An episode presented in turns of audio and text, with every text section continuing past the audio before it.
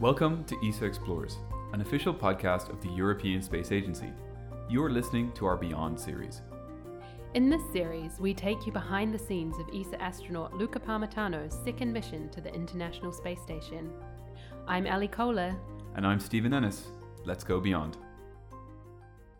Today, the focus is on science. If you've been following Astro Luca on Twitter, you will have seen numerous pics of all the experiments he's involved in just a few weeks after arriving on station.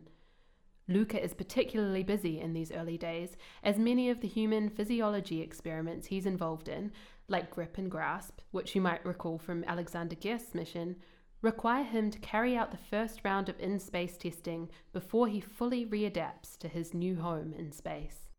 To guide us through the work that goes into performing science on the International Space Station, we are talking today to two experts Chloe Audas of ESA's International Space Station Research Planning Team and Marco Carano of ESA's Astronaut Training Team. Chloe and Marco work behind the scenes alongside many others to make sure European science experiments on the International Space Station run smoothly. Our first guest is Chloe. Her role involves looking at how ESA experiments are planned for the International Space Station over the long term. With so many science activities happening on the world's only orbital laboratory, it can be a bit of a juggling act. ESA's planners work with their peers at partner space agencies like NASA, Roscosmos, the Canadian Space Agency, and the Japanese Space Agency. They also work with principal investigators for each experiment to balance crew time with science requirements on board. During Luca's mission, he will support more than 50 experiments over two six month increments, known as Expedition 60 and Expedition 61. Chloe joined me via Skype to talk about some of the science Luca will carry out during his time in orbit. On board the ISS, we carry out science in a wide range of science disciplines. They can be divided into six main areas biology and biotechnology, uh, physical science, human research, technology development and demonstration. Uh, we also have Earth and space science, and lastly, educational and cultural activities. And Luca will be involved in experiments in all research disciplines. For example, we have uh, two experiments in human physiology that are focusing on the central nervous system. They're called GRIP and GRASP. GRIP studies the effects of microgravity on our dexterous manipulation, so how the nervous system controls movements and forces we apply when we're manipulating objects with the hand. GRASP, on the other hand, focuses on how the central nervous system uses information from the environment, from what we see, from what we hear when we want to grab an object. So we're trying to understand how the brain draws information from these different sources to aid the hand-eye coordination. And the science team is also trying to understand if gravity serves as a reference to align all these informations. In the field of biology, we're going to perform an experiment called BioRock, so in, in, microbiology, and it looks at the impact of altered gravity on biofilms that are formed by microbes on solid rocks. The science team is trying to understand if altered gravity has an impact on the interaction between microbes and mineral. And to answer these questions, they will grow specific bacteria on slides of rocks for about 21 days under 0G, uh, 1G, and uh, Martian gravity. BioRock, we've heard a little bit about that. So that is something that could potentially help us when we go to explore other planets. Mm-hmm. That's great. And what else is he working on? We have another experiment called Analog One, which is an hybrid investigation between robotics and human research. It's both a technological and scientific investigation that uses an advanced and highly intuitive human robotic interface. And during the experiment, we will be simulating an exploration mission to Moon or Mars. And Luca will operate a rover located at an analog site on the ground. He will make it scout the terrain and he will collect rock samples with it. The experiment will also look at the interaction between the astronaut and the ground and uh, will evaluate how the ground and the astronaut make decisions uh, to select the most interesting geological samples. Fantastic. With so much science, there must be a lot to plan and schedule. So, what might a typical day of science look like for Luca during Beyond? So, the bulk of the activities usually starts between 7 and 8 in the morning. The day is kicked off by a short planning conference between the ground control centers and the astronauts on board the station. During that conference, the ground teams and the astronauts discussed the daily plan and the procedures. And then all the astronauts have access to a timeline, a personal timeline that tells them exactly what they have to do during the day.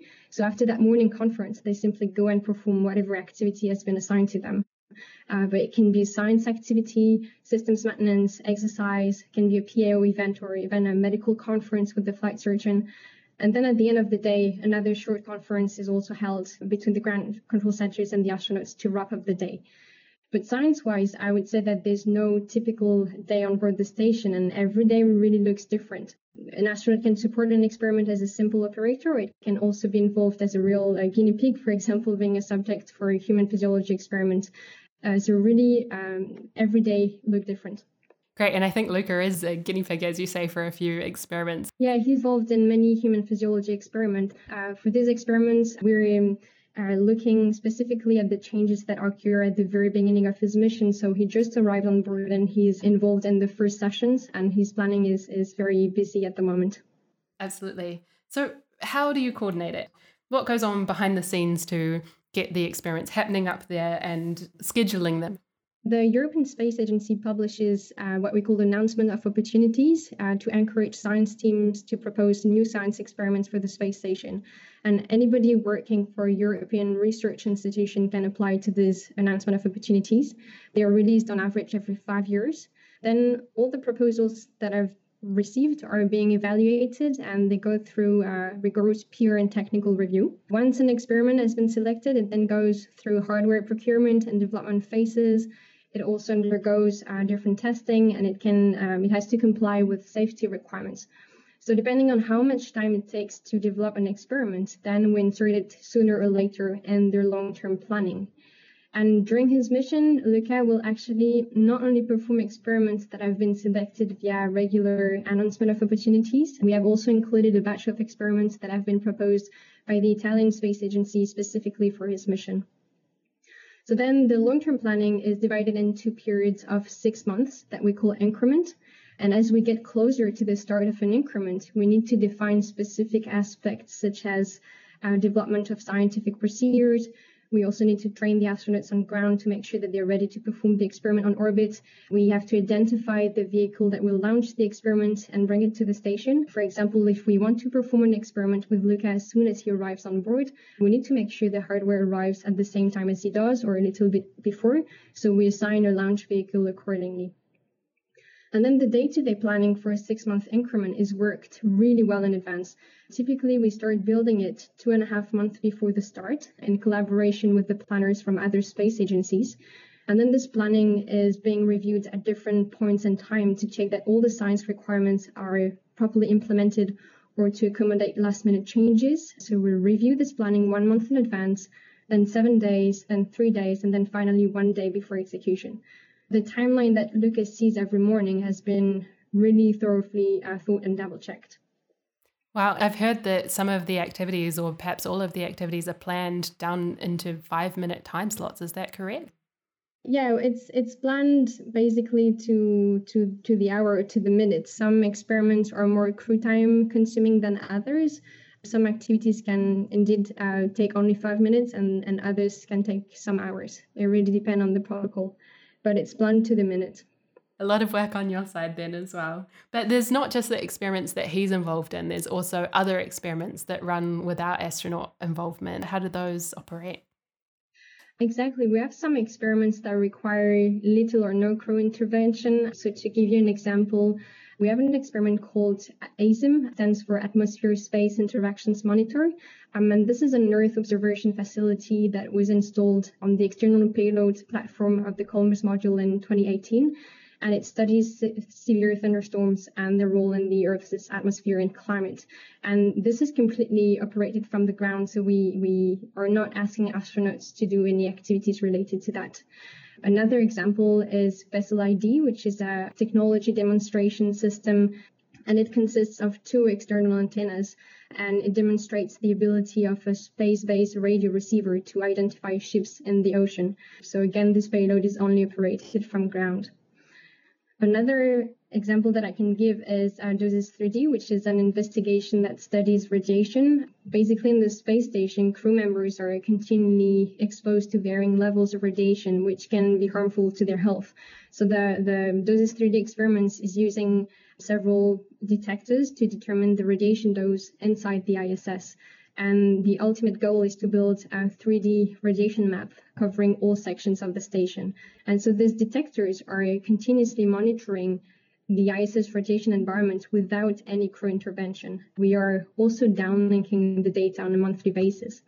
The only thing that we need to do is to change from uh, time to time some of the detectors after a couple of months. So we ask crew members to retrieve the old detectors and deploy the new ones, but the rest of the time uh, the payload runs unattended. Great. So even when we don't have astronauts like Luca up there, we are still doing science. It's still a very active laboratory and a very special one indeed. Organizing and handling the logistics for science experiments in the microgravity environment of low Earth orbit sounds just about as tricky as one might expect. Despite all the complexities involved in planning, it's really impressive to hear just how much science is performed on the ISS on a daily basis. Yeah, planning is really important, but preparation is a must as well. Long before astronauts climb into their Soyuz spacecraft, they spend time learning the ins and outs of each experiment. For European experiments, much of this learning takes place at ESA's Astronaut Center in Cologne, Germany, where our next guest, Marco Carano, worked with Luca before his launch. Marco is an ESA instructor for astronauts and flight controllers. Along with this, Marco is also a certified flight controller working with the European Astronaut Center Crew Operations Support Team or ECOS for short. In my upcoming chat with Marco, you'll hear us talk about payloads and experiments. In this conversation, these terms are used interchangeably to refer to the same thing science experiments. We also mentioned the phrase on console. This is a shorthand term for working a shift in an International Space Station control center. So, without further ado, here's my interview with Marco Carano. Marco Carano, welcome to ESA Explorers. Thank you for joining us today. Hey, hi, good morning. Thank you for having me here. It's really great to have you here. So, as a first question, how is crew training for science payloads organized in general? Okay, yeah, that's a very interesting question. First of all, so the process is pretty long and uh, it's also a bit complex, but I'll try to summarize and make it easier for you. So, it's all part of a ESA utilization plan, which uh, of course ties pretty well with the NASA and overall utilization plan of the ISS. So, at some point in time, uh, some payloads, some experiments are manifested, and uh, ESA kind of selects this payload to be part of a specific increment. Mm. And uh, this all goes into a document which is very important for the ops world. It's called the increment requirement documents. It uh, basically defines all the requirement for a specific increment. So uh, at this point, with this increment requirement document, we also get the idea from a training perspective what we want to train because we would know at that point also who are the astronauts that have uh, been assigned for that specific increment. Uh, we have a very important function here called uh, increment training leads. Uh, we have four increment training leads here at EAC, and they are basically responsible for the whole planning and implementation of crew training. You can tell it's a complicated process when you're already, I think, three acronyms in at this yeah, point. Right? That's yeah, and that's not the end. I mean, there there is even more than that. Uh, so these guys, these functions, uh, they define the training requirements, the specific training requirements, uh, together with us instructors. They check together with us what makes sense or what needs to be actually trained and in which way. Like, do we need uh, really a classroom uh, type of lesson versus just a simple briefing or a refresher training, these kind of things. Okay, and so um, could you give me an idea of sort of the, the working hours once you've figured out the training requirements and you've kind of coordinated on your side what needs to be trained and how you want to train it? What kind of effort goes into training crew for a science payload? So uh, when uh, we define the training requirements, we go from the definition of the objectives of the lesson. So as I said, it's a content type of uh, decision, but also the way the lesson uh, should take place purely hands-on versus uh, some slides before theoretical slides before. We actually usually have a standard format where we tell crew um, well the scientific background of the payload because they want to know. Maybe they don't, want to go to too much detail in the scientific part of the payload but it is good. It, it is interesting for them to know uh, what why they're executing such a payload. And then we always have a hardware introduction part and then we have a hands-on part and then at the end a performance part where they have to perform this. Right. So once you've divided up the instruction into the sort of four or five main phases with the different types of content that you want to teach, how much effort then goes into creating the content? So to give you rough numbers, uh, I would say from three to six weeks. It pretty much depends on the complexity of the experiment, so of the involved hardware as well. Uh, you might have a very simple hardware, um, and you might have something completely very complex uh, where you need to spend a lot of time. We are uh, the sort of um, interface between the scientists uh, or the P, what you call the PI, the principal investigators, and whoever is uh, de- has developed the experiment, the hardware. So we are the interface between them and crew. So we are the messengers in a way. So we have to interface them a lot. We talk to them, we get the required knowledge, technical knowledge. So now what we have to do after this is to transfer or to make this a nice package, a simple and effective message to crew. So we are not supposed to go too much in too many details. So to keep it to a level that is efficient, effective to them, and that they know what it is about, why they're going to execute it, what they're going to work with, so the hardware, and uh, and how they're going to operate it. So this is obviously Luca's second mission. Can you speak to then in general how maybe training has evolved at the European Space Agency? How we've gone from 2013 on Luca's mission Volare, and then how things have kind of changed, how maybe teaching methods have changed, or the maybe the type of media that you're using has changed. Yeah, sure. So the first big difference is in Luca himself, I would say, because he is now a flown astronaut. So his experience, his starting point is way different from what he had uh, back in 2013 when he started his uh, uh, assigned crew training. So uh, that's already a difference because this also um, triggers in us, you know, the, the need to change a little bit our style so that we don't go to the same detail level of details as we used to do in 2013. We are much more to the point. Uh, so I would say this is a change in the form, if you want. Uh, of course, the training has also changed in the content because he has now different experiments, different objectives, generally speaking, for his mission. So content-wise, he's getting training on different uh, payload, different experiments. Um, and there is one more thing that I would like to also mention. We have also changed as training division and instructors in general we have also changed our the, the, the, range of our tasks and responsibilities. At EAC we have recently established a team called ECOS the EAC crew operation support that is a multi-divisional effort it includes people from the training division so instructors it includes people from the crew office and people from the medical division so now we as uh, instructor well, some of us, not all of us, but some of us are not just in purely instructors. We have the possibility to also follow and support astronauts on console after they fly, which is a big difference from what we used to do in 2013, because mainly we as instructors were developing training, providing training, wishing good luck, and then maybe or maybe not knowing about what an experiment how the experiment was going, and what were the, the results. Uh, now uh, there is a big difference uh, in the way that we can go, uh, if we are lucky, we can go on console and support the astronauts on the same experiment we have been training him. And this actually is uh, one thing that happened to me two weeks ago when I was on console for one of the ASI payloads to support Luca. So this payload is called Nutriss. It's in the field of nutrition and medical operations. So I had the pleasure to train Luca on Nutriss to follow, so prepare all the mission before his launch, and also to support him on console. And I think that's just the best way to close the loop.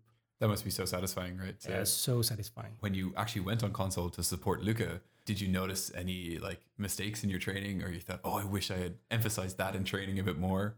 No, I actually noticed that he went straight to the point and he executed the procedure perfectly. So I kind of was happy that uh, he did it in the way I explained him.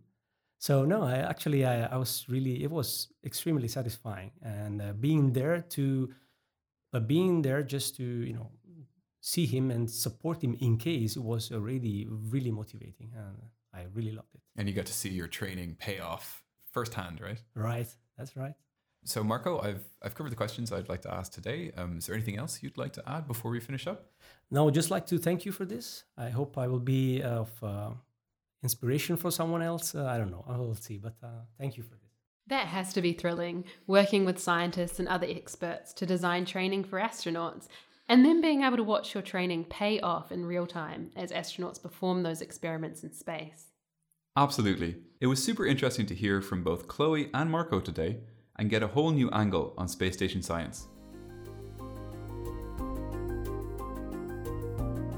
Thank you for listening to the ESA Explores Beyond series. Hopefully, you enjoyed hearing from Chloe and Marco. This podcast is brought to you by the European Space Agency. You can learn more about Luca and his Beyond mission at lucaparmitano.esa.int. Tweet your questions or thoughts to at ESA Spaceflight using the hashtag ESA Explores. And of course, hit that subscribe button to stay up to date.